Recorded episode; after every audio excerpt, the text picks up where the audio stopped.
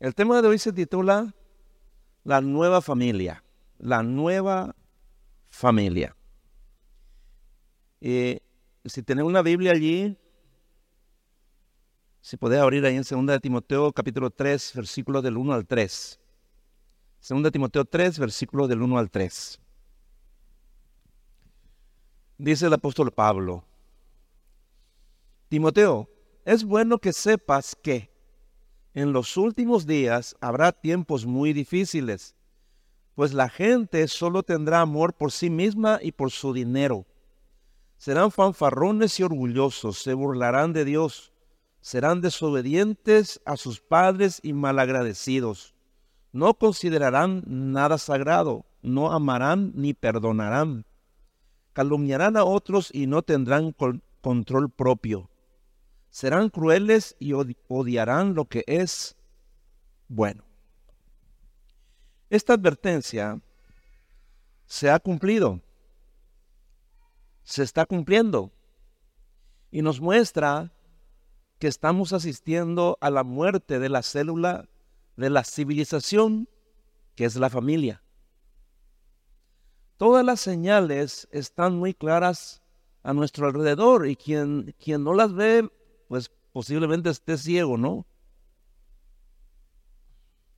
Todos podemos ver con claridad la calamitosa situación de las familias en nuestra cultura. El modelo bíblico de la familia está desapareciendo para dar lugar a una nueva clase de familia, totalmente impía e inmoral.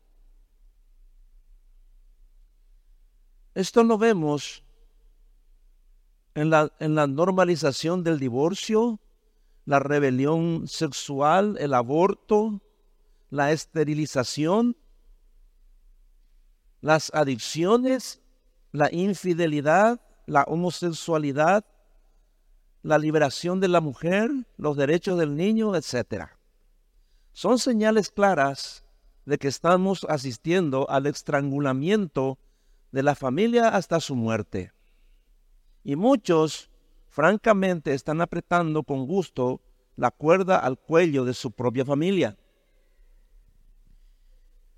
En ese sentido, la depravación sexual es el resultado trágico de la rebelión contra Dios. Eso es lo que más estamos viendo hoy en día. La depravación sexual sigue creciendo sigue afectando e infectando a las familias, hoy más que nunca, inclusive a niños pequeños. Entonces, hacer que sea natural lo antinatural, practicar sin temor lo que es contra naturaleza, es el pecado que destruye el fundamento de la familia. No hace muchos años, ser homosexual, lesbiana, bisexual o transexual era algo anormal, algo atípico. Pero ahora no solo son conductas consideradas normales, sino aceptables y enseñadas como alternativas buenas.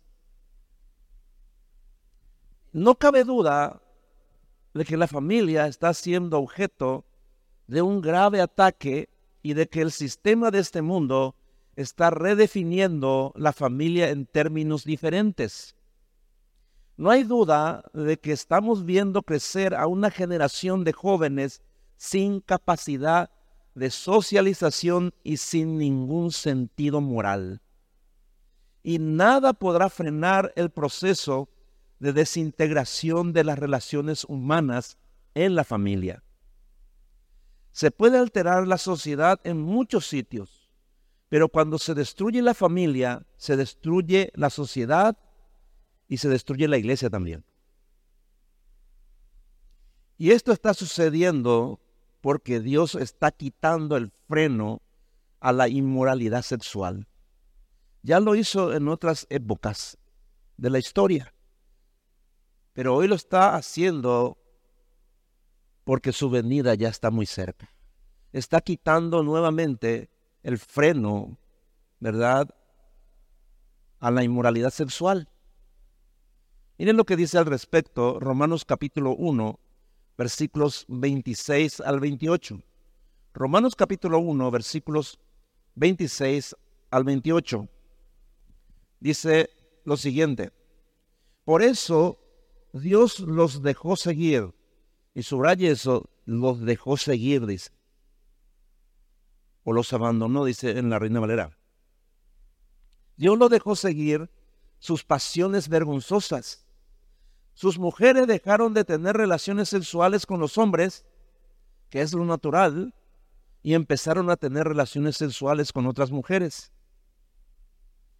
De la misma forma, los hombres dejaron de tener relaciones sexuales con las mujeres, que es lo natural, y empezaron a desearse entre ellos. Los hombres hicieron cosas vergonzosas con otros hombres y recibieron en sí mismos el pago merecido por su desviación. Ya que la gente creyó que no era importante conocer a Dios, Él los dejó. Fíjese que se repite aquí. Dice, Él los dejó que siguieran pervirtiendo su mente y terminaron haciendo lo que no deben. Esto que está, ah, esto que escribió Pablo, ¿no? Fue mucho antes de la caída del imperio romano. Pero la sociedad ya estaba así en tiempo de Pablo. Esta era la, la característica de la sociedad romana en aquellos tiempos. Y esa fue la causa de la caída del imperio romano. La principal causa fue la inmoralidad sexual, cosa que se está repitiendo. Entonces uno tiene que tener muy en cuenta esto, ¿no? En el Imperio Romano las familias se destruyeron por causa de la inmoralidad y eso trajo el juicio de Dios. El juicio de Dios para Sodoma y Gomorra también miles de años antes también fue por la misma causa, la inmoralidad sexual. Cada vez que la inmoralidad sexual llega al colmo, la familia se destruye y también trae el juicio de Dios sobre ciudades, naciones pero esta última vez va a ser sobre el mundo entero. ¿eh? Por causa de la perversión sexual desenfrenada, la familia encabeza la lista de especies en peligro. La pregunta es, ¿puede salvarse la familia? La Biblia tiene la respuesta.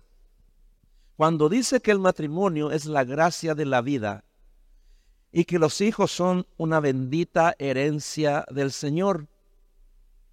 Significa que debemos comprender la bendición, la dicha y el propósito de Dios en el matrimonio y la crianza de los hijos para protegerla. Una familia dividida, sin dudas, se destruye completamente. Principalmente los hijos se destruyen. Y cuando una familia se divide hoy, con certeza, los hijos van a caer en la inmoralidad sexual rampante que existe en este mundo. Eso tienen que tenerlo por algo seguro. Porque la familia sigue siendo el corazón y el alma de la sociedad humana. La familia, tal como la define Dios, es el lugar de la intimidad. No hay otro lugar tan íntimo como, como el núcleo familiar. La familia es el lugar de la alegría, es el lugar de los recuerdos que constituyen los cimientos de la vida, es el lugar del amor, es el lugar de la comunión espiritual, es el lugar de la moralidad, es el lugar de la seguridad y de la protección de Dios. Es el lugar donde se construye la confianza. Todo eso es la familia. Hay un modelo divino de cómo debe funcionar la familia. Hay un modelo de cómo un matrimonio debe ser realizado para tener como recompensa la felicidad y el amor que perduran para siempre. Y cuando buscamos ese modelo, solo necesitamos ir a la palabra, a la palabra de Dios. Ahí está todo. No es complicado ni difícil. Es la verdad de la palabra de Dios la que hace la diferencia. Y hasta que la gente no se alinee con esa verdad, irán de mal en peor y será mucho peor en el futuro de lo que es ahora. Entonces, debemos ir al principio para comprender la importancia de la familia. Ahí en Génesis está el relato, Génesis capítulo 2, versículos del 15 al 18. Génesis 2, versículos del 15 al 18. Dice, el Señor Dios tomó al hombre y lo puso en el jardín del Edén para que lo cultivara y lo cuidara. Luego el Señor le ordenó al hombre, puedes comer libremente de cualquier árbol en el jardín, pero no debes comer del árbol del conocimiento del bien y del mal, porque el día que lo hagas, sin duda morirás. Entonces el Señor dijo, no le hace bien al hombre estar solo. Haré a alguien que lo ayude y que sea como él. En los versículos 21 al 24 continúa diciendo, entonces el Señor Dios hizo que el hombre durmiera profundamente y mientras dormía le quitó una parte de su costado y rellenó esa parte con carne. Después de esa parte de su costado, el Señor Dios hizo una mujer y se la llevó al hombre. El hombre dijo, al fin esta es hueso de mis huesos y carne de mi carne. La llamaré mujer, porque fue sacada del hombre. Por esa razón el hombre deja a su papá y a su mamá, se une a su esposa y los dos se convierten en un solo ser. Bueno, este es el modelo del matrimonio, este es el origen del matrimonio. Ahí está la creación del matrimonio. Después que Dios creó la primera pareja y los unió en la primera ceremonia de matrimonio, hubo perfecta armonía, compañerismo y alegría. Adán tenía una esposa con quien tener comunión, ambos ejercían el dominio sobre los animales, Eva tenía a su marido para protegerla, proveer y cuidar de ella.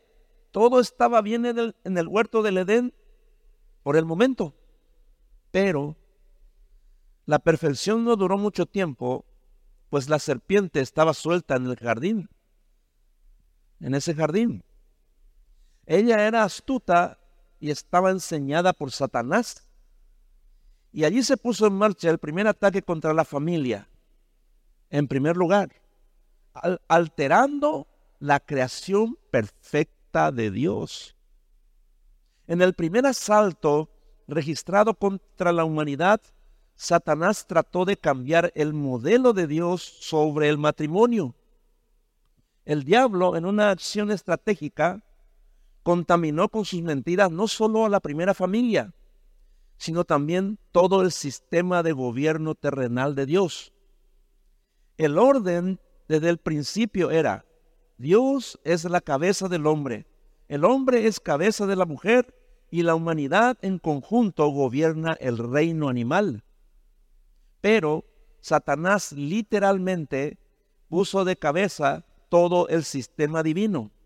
Un animal, la serpiente, llegó a la mujer, a Eva, y le aconsejó en forma y, le, aconsejó que ella actúe en forma independiente de su marido, que era Adán, y a desobedecer al Creador, que es Dios, ¿no? Las consecuencias fueron catastróficas y permanentes para toda la descendencia de Adán hasta el día de hoy. Miren lo que dice Génesis capítulo 3, versículos del 1 al 6. Génesis capítulo 3, versículos del 1 al 6. Dice así. La serpiente era más astuta que todos los animales salvajes que el Señor Dios había hecho. Así que le preguntó a la mujer, ¿es cierto que Dios les dijo que no coman de ningún árbol del jardín? Y la mujer le respondió, podemos comer los frutos de los árboles del jardín. Pero Dios nos dijo, no deben comer frutos del árbol que está en el centro del jardín, ni siquiera tocarlo, porque si lo hacen, morirán. Entonces la serpiente le dijo a la mujer, con seguridad no morirán. Incluso Dios sabe que cuando ustedes coman de ese árbol, comprenderán todo mejor. Serán como Dios, porque podrán diferenciar entre el bien y el mal. Cuando la mujer vio que el árbol era hermoso y los frutos que daba eran buenos para comer, y que además ese árbol era atractivo por la sabiduría que podía dar, tomó algunos frutos del árbol y se los comió. Su esposo se encontraba con ella. Ella le dijo que comiera y él también comió.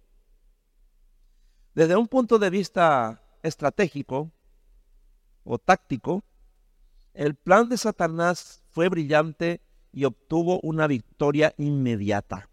Pero su estrategia no terminó con Adán y Eva sino que utilizó las mismas tácticas con sus hijos. El primer hijo de Adán, Caín, mató a su hermano menor, Abel, y trajo la maldición de Dios sobre su vida. Desde su primer ataque exitoso, Satanás siguió inyectando veneno entre los cónyuges, entre el marido y la esposa, entre los hermanos y en todas las relaciones humanas hasta el día de hoy. Esa fue una victoria impresionante para Satanás, que es un enemigo astuto y muy hábil. Él fue y sigue siendo destructor de hogares. Cuando un matrimonio se destruye, hermanos, ahí está el diablo, hermano. Cuando se rompen relaciones familiares, ahí está el diablo, hermano. ¿Me entiende? Uno puede decir o argumentar cualquier cosa, pero ahí está el diablo siempre ha estado allí. Entonces, Él nos tienta ofreciéndonos una alternativa con el pecado para desobedecer a Dios. Y si tomamos lo que nos ofrece, sin dudas destruirá todas nuestras relaciones. Satanás ha sabido desde el principio lo que muchos cristianos ingenuos o tontos son lentos para entender que la familia es la clave en el plan de Dios. Y si Él logra destruir a la familia, la sociedad entera se desmorona. Pero, como hay demasiadas familias para Satanás, o para que Satanás prospere en su campaña de destrucción, solicita la ayuda de la sociedad secular moderna. Porque después de todo, el mundo entero está bajo el poder del maligno como dice en 1 de Juan 5:19. ¿Cómo lo hace? A través de filosofías impías e ideologías contrarias a Dios y también de la maldad legalizada. Así sigue atacando los roles tradicionales de hombres y mujeres dentro de la familia. Hoy, grupos de intereses especiales y organismos del gobierno o de los gobiernos están empeñados en la disolución de la familia tradicional, abogando por la normalización de la homosexualidad y los matrimonios del mismo sexo, así como los programas de esterilización para no tener hijos. Hoy el divorcio es muy fácil el aborto ya no es un crimen, sino un derecho. Y en las escuelas los niños aprenden que pueden cambiar de sexo. Todas esas tendencias y muchas más son ataques directos contra la santidad de la familia. Y aunque muchos líderes cristianos manifiestan su preocupación sobre el peligro de la disolución de la familia o de las familias, desde hace mucho tiempo, desde hace décadas. Las cosas solo han empeorado en la sociedad en general. Hoy muchos están de acuerdo con la afirmación de que la familia tradicional ya no es ni siquiera realista. El ideal de la familia, con un padre y una madre unidos entre sí por el matrimonio legal, criando hijos biológicos, se ve como una reliquia antigua desgastada y poco realista. La familia tradicional, según dicen los autoproclamados especialistas o expertos, simplemente no funcionará, dicen, en la sociedad del siglo XXI. Pero ellos se equivocan, porque las nuevas familias conformadas por parejas de un mismo sexo, homosexuales y lesbianas con hijos adoptivos solo causan más daño, traumas y degeneración con sus relaciones antinaturales. En cambio, todos los que ponen en práctica el modelo bíblico de la familia, sus matrimonios y sus hijos siguen siendo grandemente bendecidos por ello. A medida que la sociedad impía continúa con su loca búsqueda para eliminar a la familia, a la familia tradicional, ¿no? Y cambiarla en otro modelo. Y como consecuencia, toda nuestra cultura se está desmoronando cada vez más. Y es imperativo para los cristianos comprender lo que la Biblia enseña acerca de la familia y ponerla en práctica en sus hogares. Nuestra misión de vida o muerte es lograr con la ayuda de Dios que nuestros hijos sigan el modelo divino cuando formen sus propias familias y así puedan sobrevivir al caos y a la depravación que reina en el mundo. Isaías 54, 13 tiene una promesa, una promesa de Dios cuando nosotros aplicamos el modelo bíblico a nuestra familia.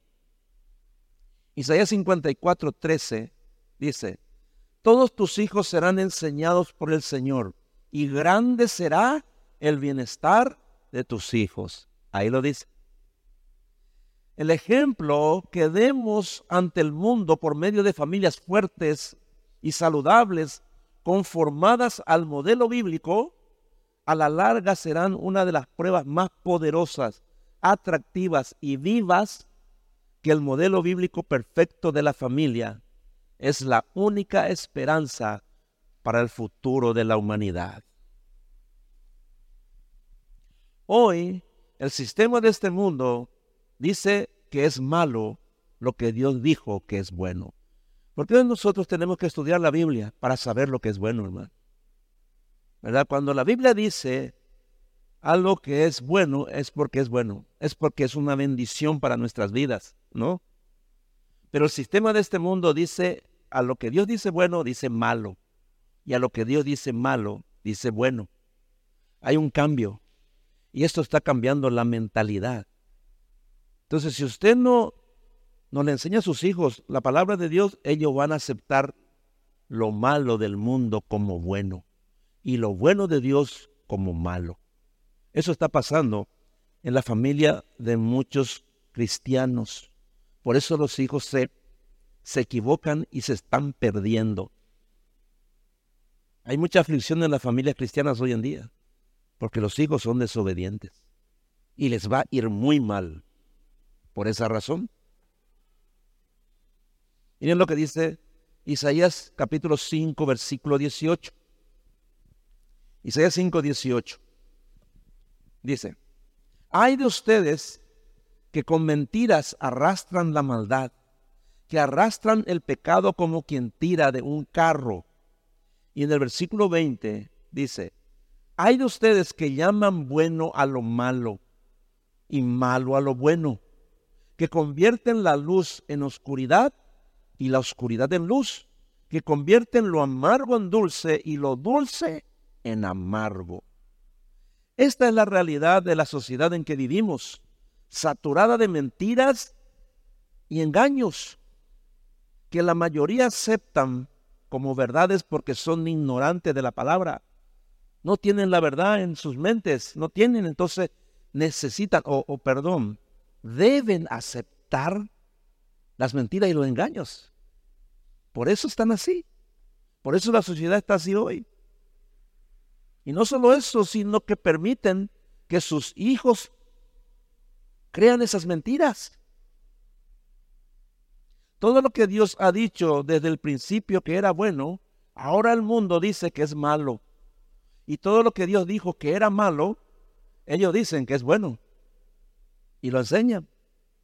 Y la mayoría lo cree.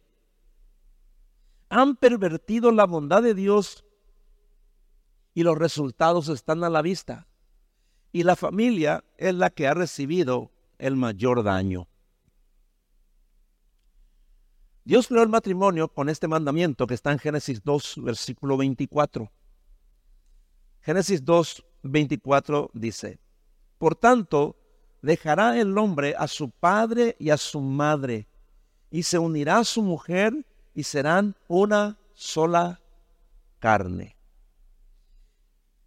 Y este, este mandamiento lo ha refrendado en Efesios capítulo 5, versículo 31, que dice lo mismo. Esta es la base de una relación perfecta entre el hombre y la mujer, así como el, el lugar ideal para traer hijos al mundo y que ellos sean bendecidos por Dios para formar una familia perfecta. Pero el sistema dice que este modelo ha caducado, que ya no sirve para este siglo. Y ahora se han creado nuevos modelos de familias, que ustedes ya saben, ¿no? Hombre con hombre, mujer con mujer, conforman el modelo de la nueva familia, así como los matrimonios de relaciones abiertas. Todas estas relaciones tienen como característica principal la perversión sexual, la degeneración. La bondad de Dios en el matrimonio y la familia no solo ha sido pisoteada, sino quitada de en medio. La bondad de la creación aparece como tema principal de Génesis 1 y la declaración, y vio Dios que era bueno, se repite una y otra vez.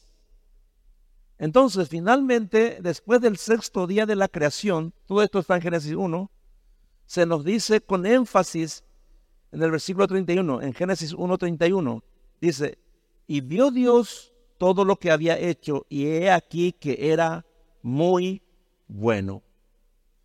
Pero en Génesis capítulo 2, versículo 18, al final de los seis días, Justo antes de que Dios terminara su obra creativa, una cosa había que no era bueno.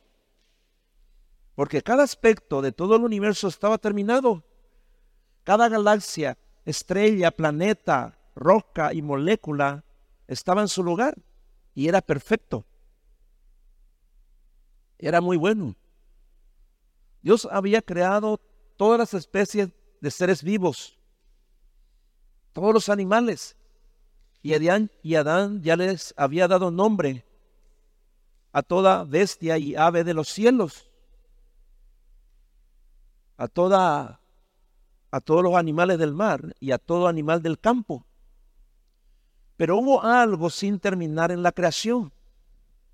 Dice ahí en el versículo 20 de Génesis 2, dice lo siguiente, mas para Adán no se halló ayuda idónea para él. Adán estaba solo e incompleto. Todas las especies de animales tenían su pareja, pero para Adán no se halló una pareja. Estaba solo, estaba incompleto. Él necesitaba un alguien que le ayude, un complemento. Necesitaba una mujer para participar en la tarea de llenar y tomar dominio sobre la tierra. Pero antes de que Dios presentara a Adán a su novia, le preparó para apreciarla. Como dije, cada animal tenía su pareja adecuada, pero ¿dónde estaba la ayuda idónea para él? Dios hizo al hombre con la capacidad para disfrutar de una relación significativa. Ese es el tesoro más grande que Dios nos ha dado la capacidad de relacionarnos íntimamente. Y la relación más íntima que una persona puede tener es con su cónyuge. Ese fue el ideal de Dios. Siempre fue así, ¿no? Esa característica única no se encuentra en ninguna otra criatura en el mundo físico.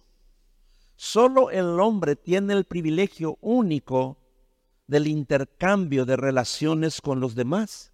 Y dado que ningún animal fue equipado para satisfacer su necesidad de comunión, Adán necesitaba una persona humana para satisfacer esa necesidad. Entonces hubo necesidad de otro acto creativo. Por lo tanto, el último acto de Dios de la creación en seis días, la, coronación que hizo perfecto todo en el universo, Él lo llevó a cabo mediante la formación de Eva de una costilla de Adán. Ese fue el acto, la, coronación fue. Fue el acto más extraordinario que culminó con toda la obra creativa de Dios, la creación de la mujer para el hombre. ¿Ustedes sabían eso? Pues si no lo sabían, ahí está.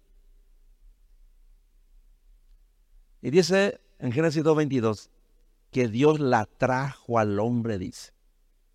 Él la trajo, dice, y se la presenta, ¿no? Entonces, ver a Eva por primera vez debe haber sido una experiencia muy estimulante para Adán porque le hizo exclamar ahí en Génesis 2, versículo 23, esto es ahora hueso de mis huesos y carne de mi carne. Esta será llamada varona, porque fue tomada del hombre. Eso dijo, ¿no?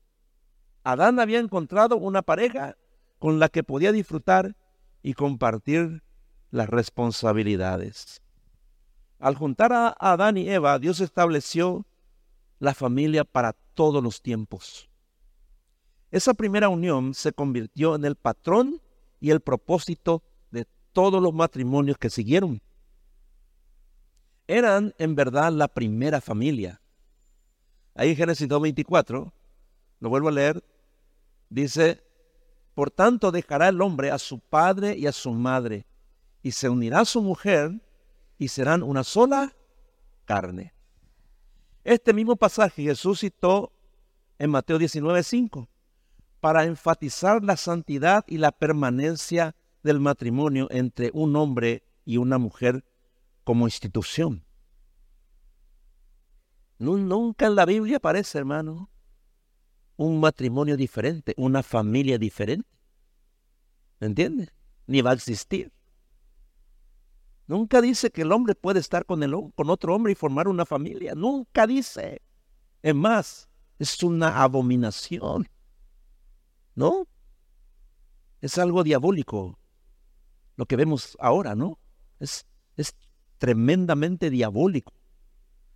Hombre con hombre, mujer con mujer, adoptando niños, hermano. Eso es diabólico, ¿eh? Tus hijos lo deben saber, ¿eh? Tus hijas. Dios nos guarde, hermano, de que nuestros hijos vayan a formar una de estas nuevas familias. Entonces, esto es un recordatorio de que Dios ordenó el matrimonio y la familia. Ellos fueron su idea y por lo tanto son sagrados en su presencia. El matrimonio y la familia deben ser sagrados para nosotros y también para nuestros hijos. Por lo tanto, no es una historia que las relaciones familiares han sido siempre el núcleo mismo de la civilización humana. Según la Biblia, esa es precisamente la manera en que Dios diseñó que fuera. La verdad es todo lo contrario de la opinión del mundo que celebra las uniones libres y los matrimonios del mismo sexo, porque se necesita un hombre, una mujer y el Espíritu de Dios que los una entre sí para formar la única y verdadera familia. Los demás tipos de familias son del diablo, ¿eh? con toda certeza. Los hermanos, el consejo es este. Enséñeles a sus hijos con el ejemplo y con sus enseñanzas el valor de la familia fundada en la palabra de Dios. Y háganlo todos los días para que ellos vean la bondad de Dios y entiendan que el único y verdadero modelo tanto para el matrimonio como para la familia, es el modelo de Dios que está en su palabra. Porque si ustedes fallan al hacerlo, quizás ellos elijan un día cualquiera de los modelos perversos de matrimonio y de familia del mundo. Le digo una vez más, hermano, ustedes van a ver dentro de poco hijos de cristianos casándose con personas de su mismo sexo. Van a ver ustedes, hermano. Porque los padres no están haciendo, no están cumpliendo con el mandamiento que Dios le dio a los padres para los hijos. Y son malos ejemplos. ¿Me entiende?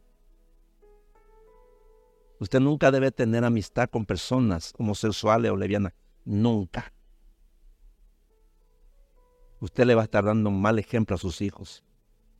Esas personas merecen la compasión y la misericordia de Dios, hermano. Pero usted no puede tener intimidad con ellos. Ni permitan que sus hijos tengan intimidad con ellos. Cuando sus hijos vayan a la escuela el día de mañana, y los profesores le quieran enseñar a, sobre la sexualidad moderna, ¿no? Usted ya debe prepararles para que ellos contesten, ¿verdad? Y no acepten lo que los profesores enseñan, aunque por ello tengan que aplazarse. Cuiden la mente de sus hijos, cuídenla. Porque le digo, ahora, antes que suceda. Ya está sucediendo. Pero esto va a entrar en la iglesia, hermano. Y una vez que si tus hijos son depravados sexuales y o son lesbianas o son homosexuales, ya no van a volver, hermano, ya no van a cambiar, hermano. Usted tiene una oportunidad ahora. Que son niños todavía bien con ustedes. Después ya será tarde. Este es el tiempo.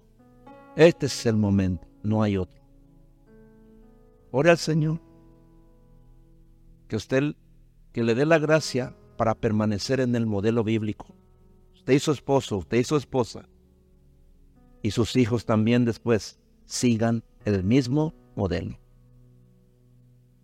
Porque la nueva familia va a ser mayoría dentro de poco. Sin su rostro, por favor, vamos a orar.